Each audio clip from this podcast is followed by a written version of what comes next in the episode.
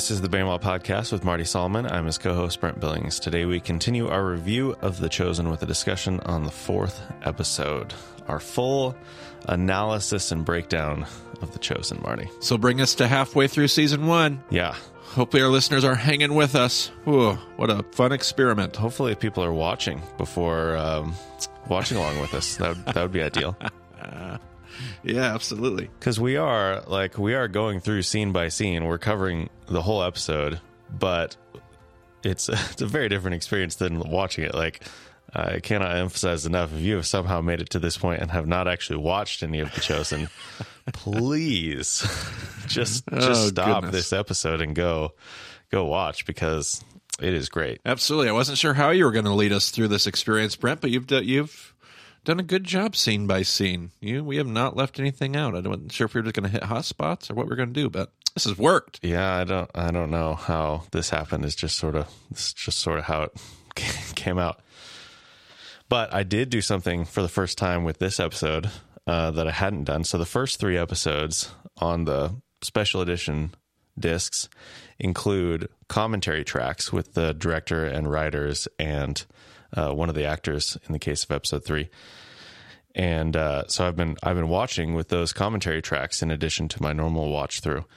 And then um, episode four doesn't have one of those commentary tracks, so they have these other things called insight tracks, and they're like scripture references and other commentary and stuff.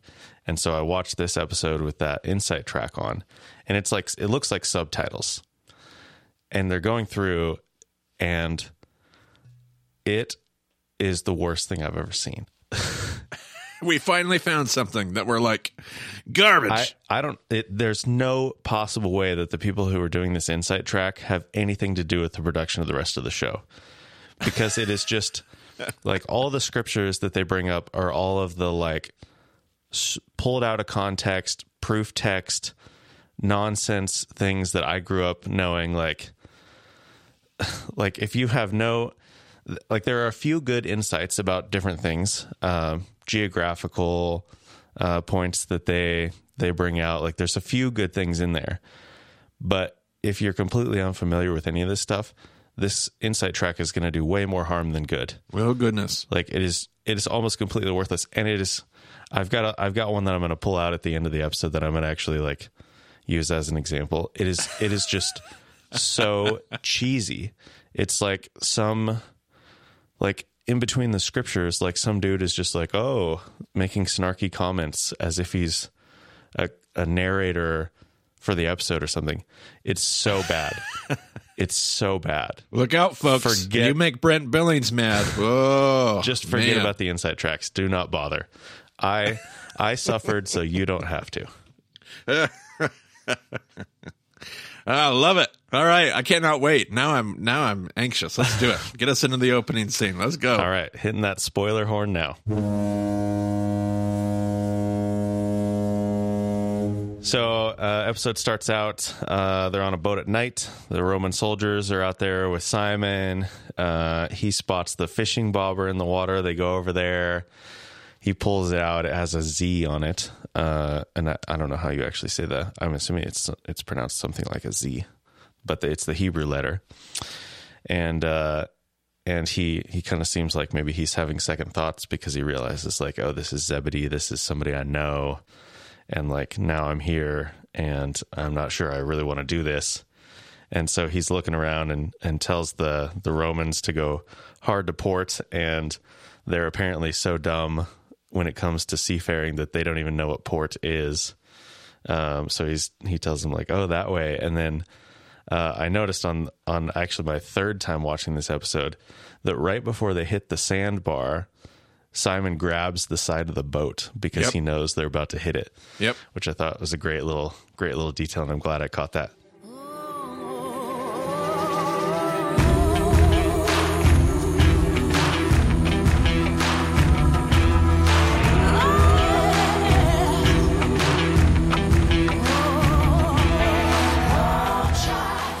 Then the credits roll, and then um, and then we're back on shore uh, with the soldiers. Simon's uh, the soldiers thought Simon sabotaged them, and he's like, "No, no, it's just an accident. It happens all the time, you know."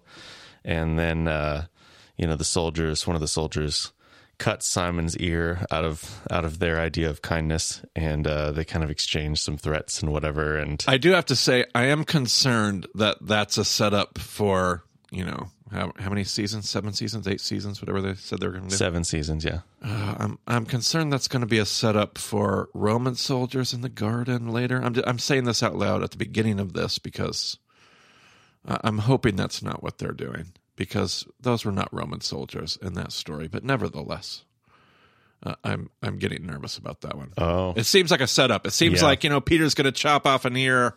It will be that you know, uh, nah, nah. I don't know. Can't be. Uh, maybe Say it ain't so. maybe they uncovered some uh, historical idea of like, oh, if you if you want to like show someone that you have the upper hand, you cut their ear, and that's just doesn't matter who you are. That's just what everybody does. I don't know, Yeah, but yes, I, I it's probably. I don't know. I mean, they, they haven't written that yet, so they still have plenty of time to redeem themselves.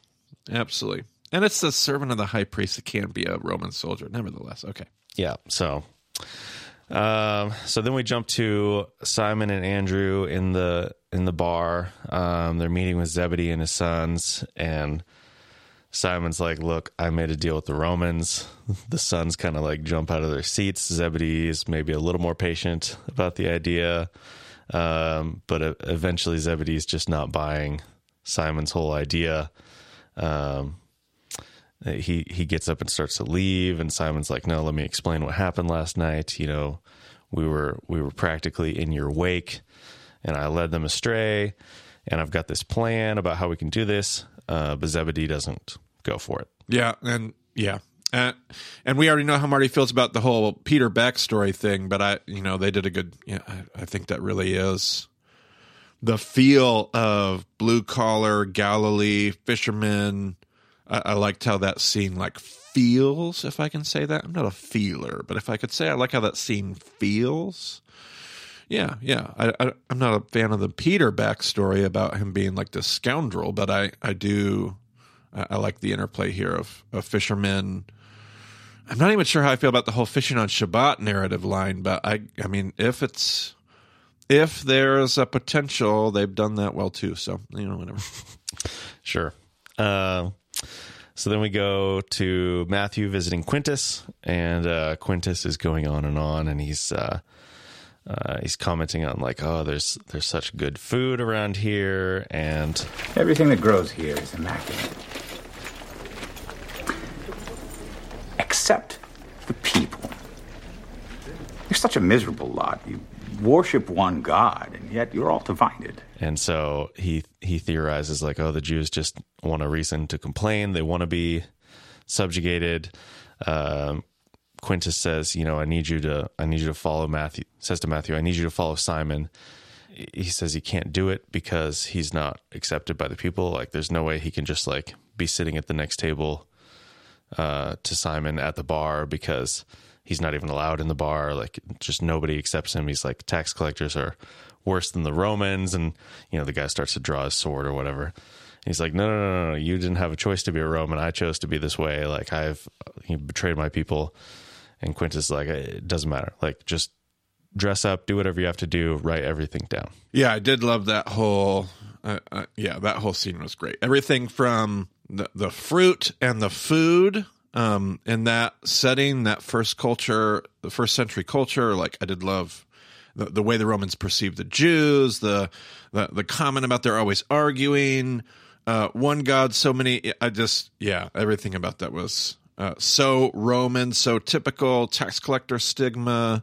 And as much as I hate the Peter backstory, I just love the Matthew backstory. Just as much speculation, but man, I just love how they keep working that in and who he is and how it plays into Rome's hand and and what he has to offer. Just I love that scene. It was great. So then we're, uh, you know, after episode three, where it was just Jesus, um, as far as our regular characters, they're kind of quickly bringing everyone we know from the first couple episodes back in.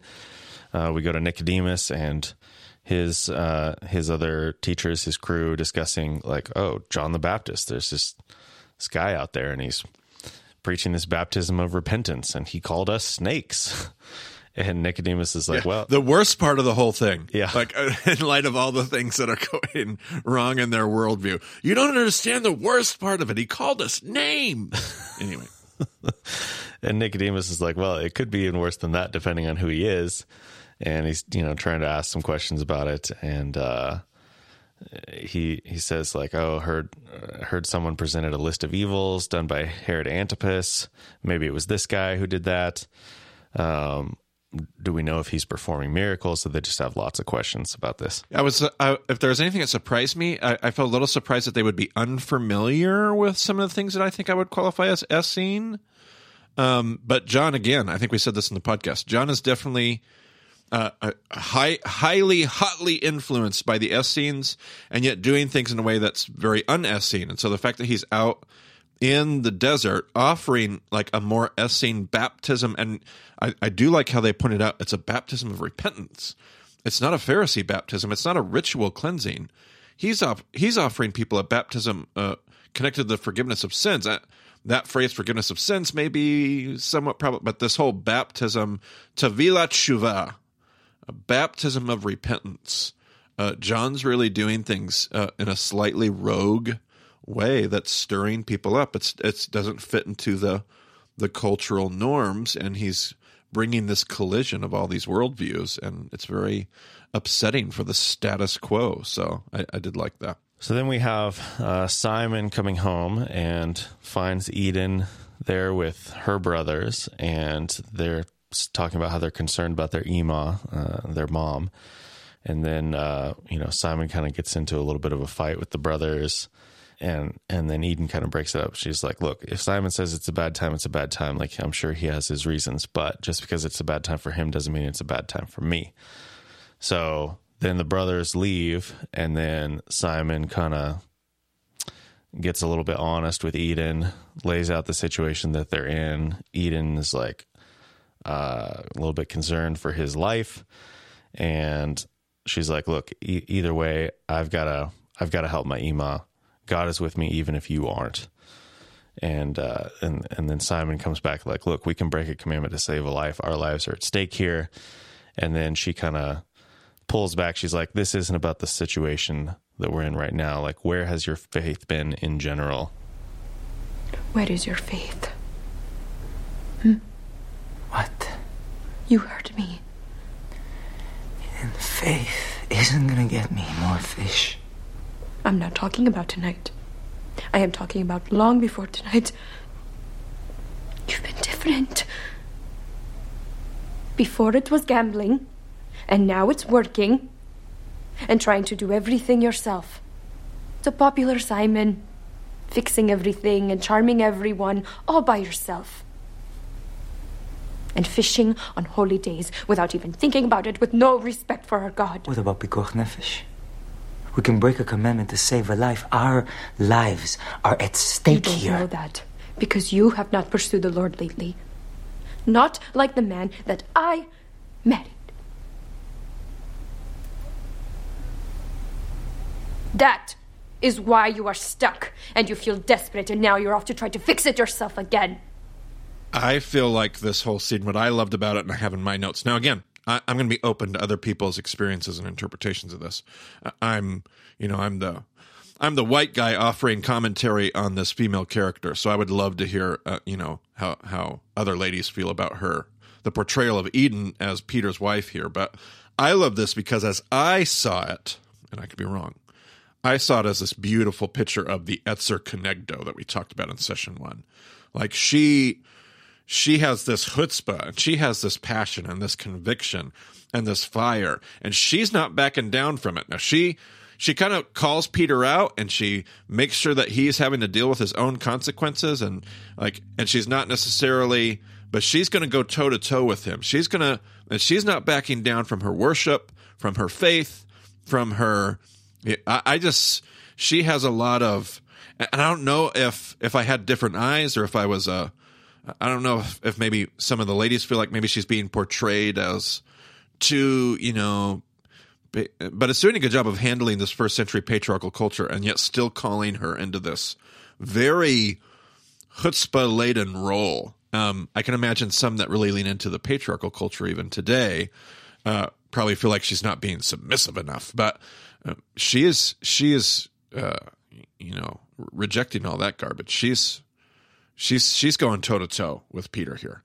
calling out that Ezer Kenegdo, that plank, that help that opposes, calling out of him what should be true that he's refusing to hold on to. She's going to hold on to it so that that opposing force comes against him and and is present in that in that marriage. I, I just love that. I, I love that about what I see with her in these episodes. Yeah, again, her character has impressed me substantially. And I think, you know, not having a super clear picture of who she is from the text is very helpful here in that they can build a character and not necessarily have to like fit into these specific details that we have. Yeah, and I feel like they keep I don't know if they're doing this on purpose. I feel like they're juxtaposing her against Nicodemus and um I just blanked on Nicodemus's wife. Zohara.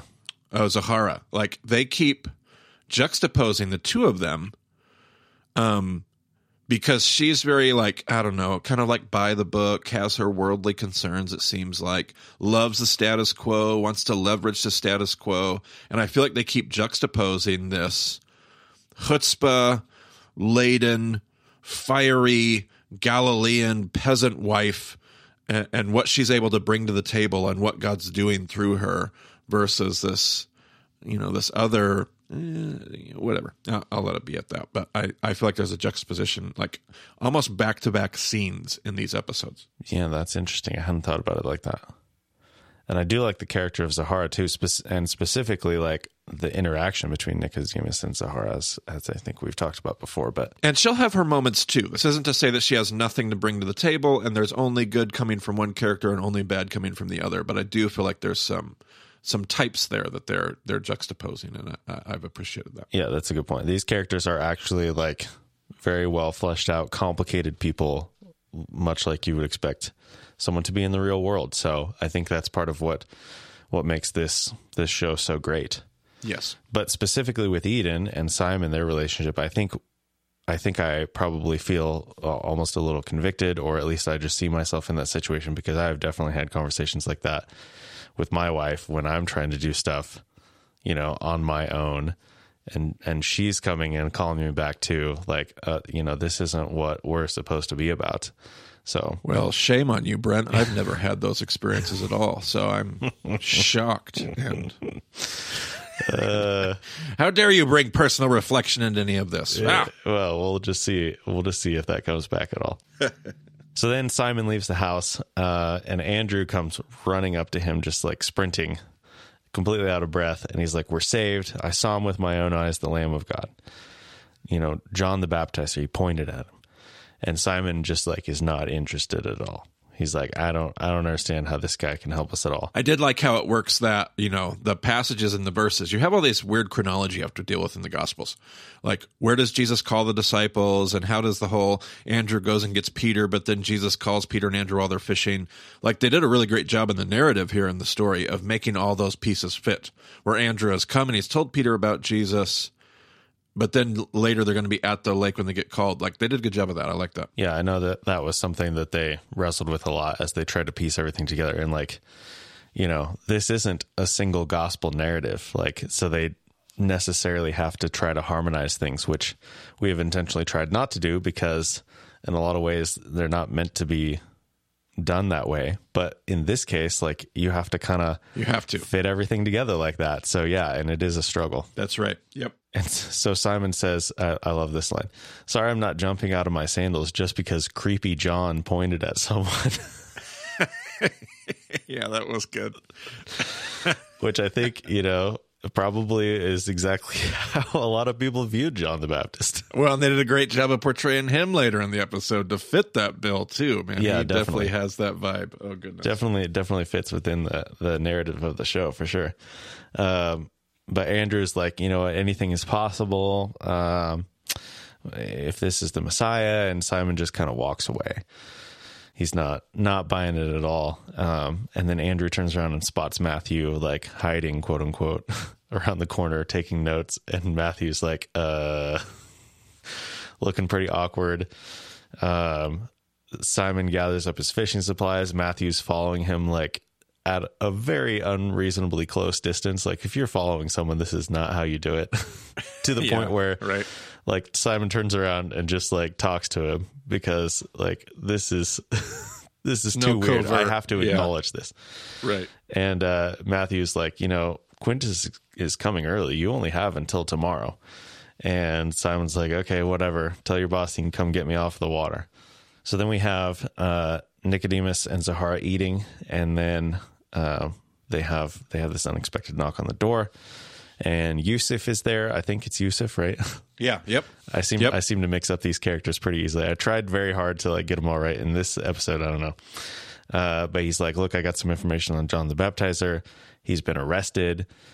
And Nicodemus is like, Whoa, "What what happened there?" And he says Shmuel may have given the Romans his location. Nicodemus is concerned about this. He's like, "We don't just like turn over fellow Jews to the Romans, you know, willy nilly." And so um, he's like, "Did the Sanhedrin order this?" And uh, he's like, "You know, I want to I want to question John myself, um, but I'm also going to make sure that I talk to Shmuel about this." Yeah, and I, you know, another one of the kind of the backstories that I like is how they how they show this interaction between Shmuel and Nicodemus as teacher, you know, apprentice, subordinate. Um, a there would have been that divide in the Pharisees in the Pharisee camp. Like, how do you deal with a character like John the Baptist? What do you do with the with the zealots? What do you do with the Essenes? What do you do with you know? And, and they would have been split between Hillel and Shammai, between just the complexities of their theology. So that divide, there would have been Pharisees wanting, even see that with Jesus in the Gospels, like wanting to turn him over, wanting his ministry to be done, wanting to make it collapse. Other Pharisees like, no, that's not how we do it. Exactly what Nicodemus said. But I also like um, from the bits and pieces you get from Nicodemus, he would have been a very rare at this point of history, and again, not Pharisees historically. You know, Pharisees in Judaism were a very um, revered bunch that ended up saving Judaism. But for this thin slice of history where Jesus interacts with Pharisees, they're in a tumultuous time of like group development, uh, Pharisee evolution, if you will. And Nicodemus in the gospel stories seems to really rise to this interesting. He's not your normal. He's pushing just like they're depicting him in the show. And so I, I kind of like this backstory of even his own student, even his, even Shmuel, his own, you know, his own apprentice doesn't he doesn't like where his teacher's going. He's pushing back and he's kind of doing his own thing, kind of going a little rogue and and uh, definitely interesting and fitting for me. I like that. It was uh, a, a good little moment that I missed. I think the first time I watched it, but caught the the next few times I did. Definitely um, complicated group and and lots of lots of different characters with lots of. I mean, what's the what's the common saying? Like, if you have two rabbis in a room, you have five opinions or something like that. Like, yeah, absolutely. Yep. we definitely see that here. Like, there are lots of different ideas about what to do with this situation. Yep. Absolutely. Yep. So then we see uh, Simon pushing out into the water at night. He's alone. Uh, Matthew is on the shore watching, and uh, Simon pulls up his nets. Nothing there. Rinse, repeat over and over and over. He's getting more and more frustrated. He's crying out. Uh, he starts questioning the promise of Abraham. Uh, he he's like you. you re- he's talking to God. You, you redeemed us from Egypt, only to have us wander in the desert. Give us the land, only to let us be exiled in Babylon. Bring us back, only to be crushed by Rome. This is the God I've served so faithfully my entire life. You're the God I'm supposed to thank. You know, if I didn't know any better, I'd say you enjoy yanking us around like goats and can't decide whether we're chosen or not.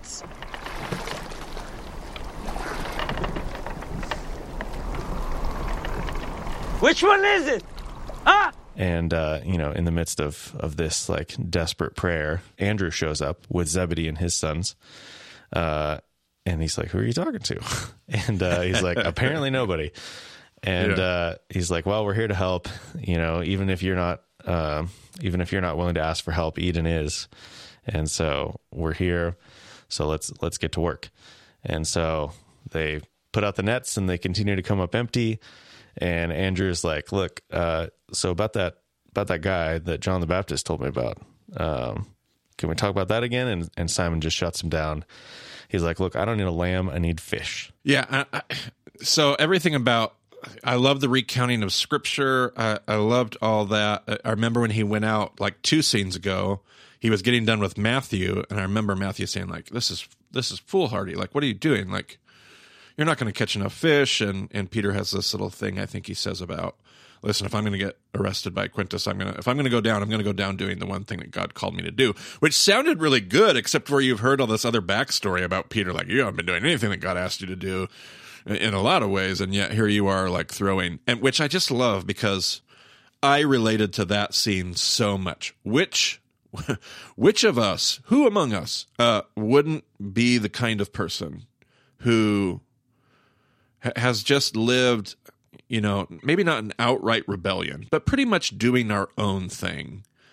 And then when the going gets tough kind of like tries to throw ourselves like well i'm going to put my faith in god. And it's well you haven't been up to this point but now you're going to. And yet in that whole experience and then when andrew comes and he wants to talk about john even i was annoyed like watching the oh come on man. Like i'm i'm so tired of hyper religious people. I was even mad at andrew in the middle in the middle of the episode. Like now? Now you want to talk about john the baptist? No. No, no. Shut up. Like just fish. Like even i was pulled into this like oh good grief. Religious fanaticism of andrew here is driving me crazy but yeah love it. So then the morning comes and still no fish. And uh, Andrew says, you know, maybe Simon should escape to Egypt, uh, as Zebedee had suggested. You know, the night before, Zebedee made that made that idea jokingly, and and they were, you know, like, oh, Eden wouldn't want to go there, and and he's like, oh, that's fine, you can just send her money. So you know, by the time the morning comes around, Andrew's like, well, maybe maybe you actually should do that. And so then they pull up another empty net, and everyone is just obviously tired and frustrated. And Simon's like, "Look, forget it. Let's just let's just call it." And so Jesus is on the shore talking to a group of people, and they initially mistake him, uh, the group, for soldiers. And uh, he, he's telling Andrew, like, "Look, just please take care of Eden for me." And then and then Andrew recognizes, like, "Oh, actually, that that's Jesus." um, tries to explain it to Simon, and and they get up there, and, and Simon's trying to get away, and Jesus is like, "Hey, um, apparently these people can't can't hear me. Can I stand on your boat to teach them?" Which that is out of the text, but I do not understand. I've never understood in the text, and I don't understand now how him standing on the boat helped them hear him any better than they were before. Well, and then as it as it plays out in the episode, it's kind of tricky. That they do that still to this day. It's like one of them. It's a whole lot of guides have this. It's like one of their favorite uh, tour guide parlor tricks. But it, it's all about the the acoustics of being on water. I don't think it would have worked quite the way. I think they would have had to have pushed out into the water a little bit.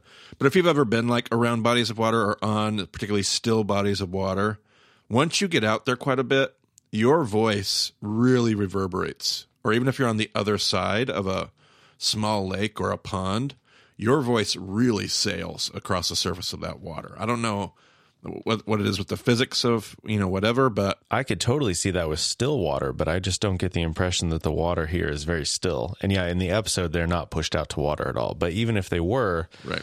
like the Sea of Galilee is not that still. It seems like between the disruption of the waves and and the you know the crashing uh, not i mean crashing is a little bit of a dramatic term but just the sound of the water like it seems like it would mask it I, I just don't understand how it would help at all but whatever Yeah, they they do it day in and day out, so it's definitely a fun thing that makes all the crowds go, "Ooh, wow, mean, it- the Bible's coming to life!" it's it's definitely in the text so you know it's yeah, it's a thing. I've heard it. It's cool. All right. Well, anyway, uh, so Jesus implores Simon to stay, and he's like, "Look, I gotta go. I got stuff to do."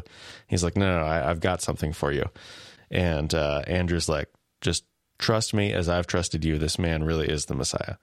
So Jesus and Simon kind of look at each other, and they're like, "All right," and they they introduce each other. Um, they exchange names, and uh, so then Jesus goes on. He's like, "Okay, the kingdom of heaven is like this catch of fish," and and they end up being sorted out And at the end of the age, the angels will come and do this process.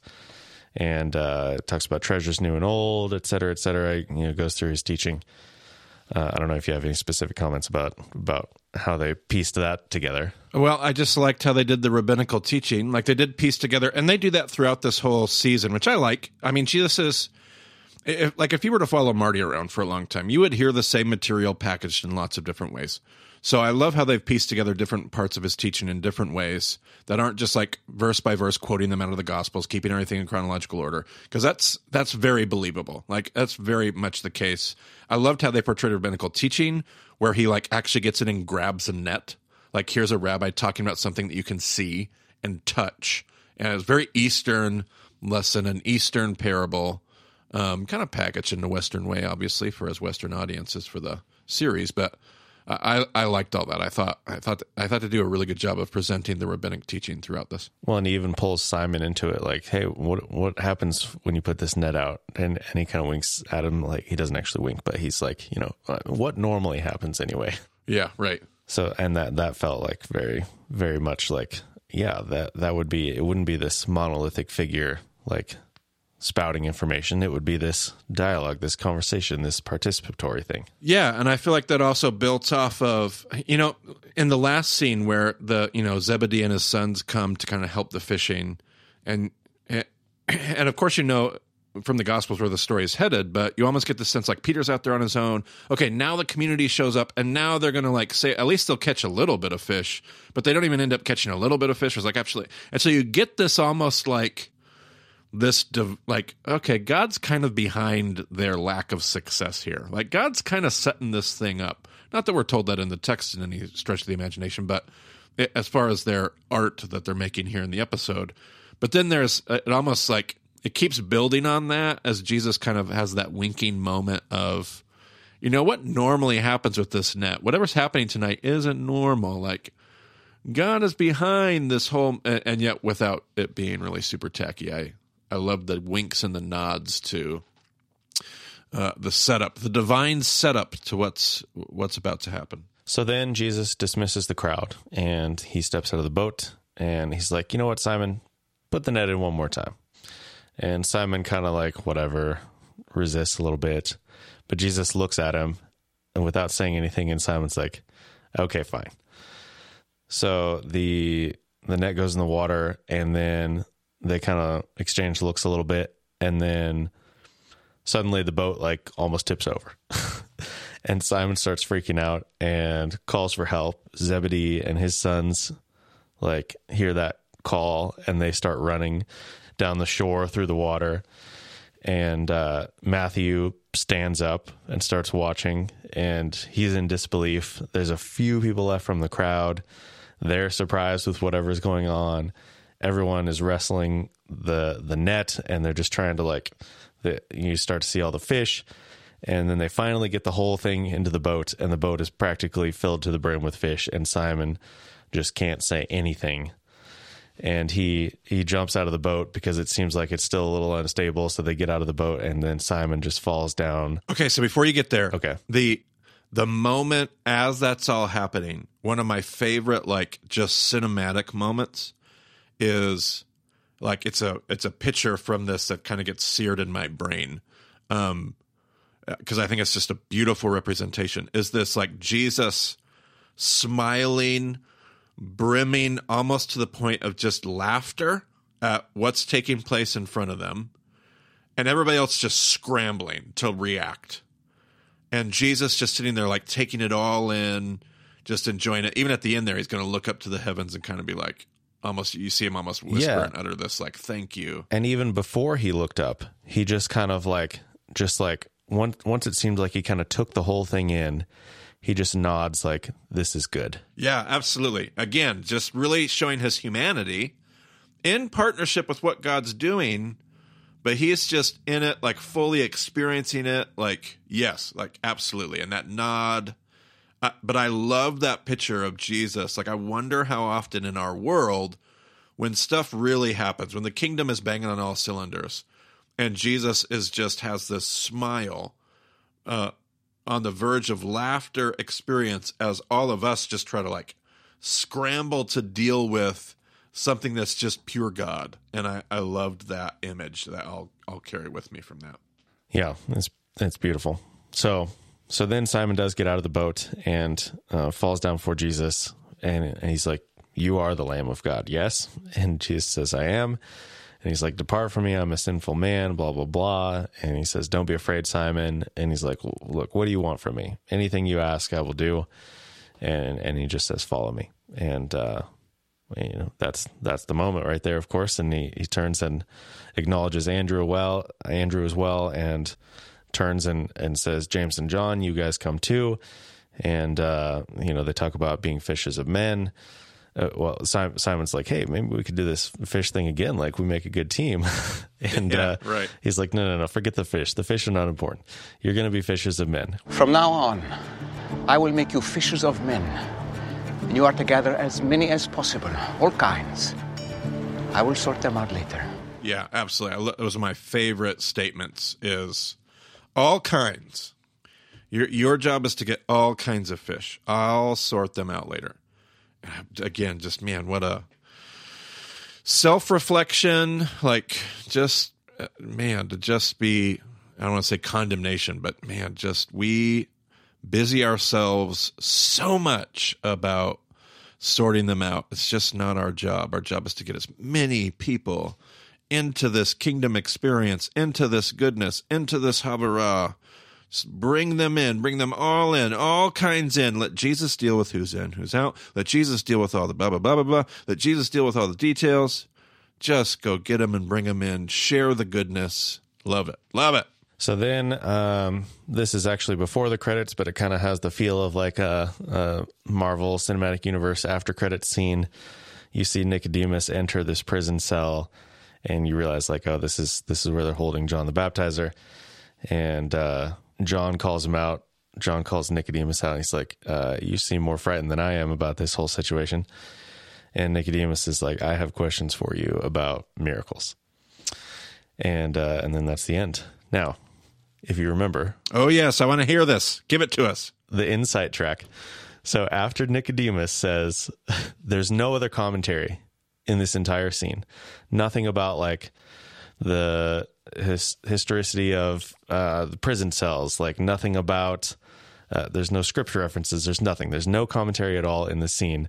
And then Nicodemus says, "I have questions for you about miracles."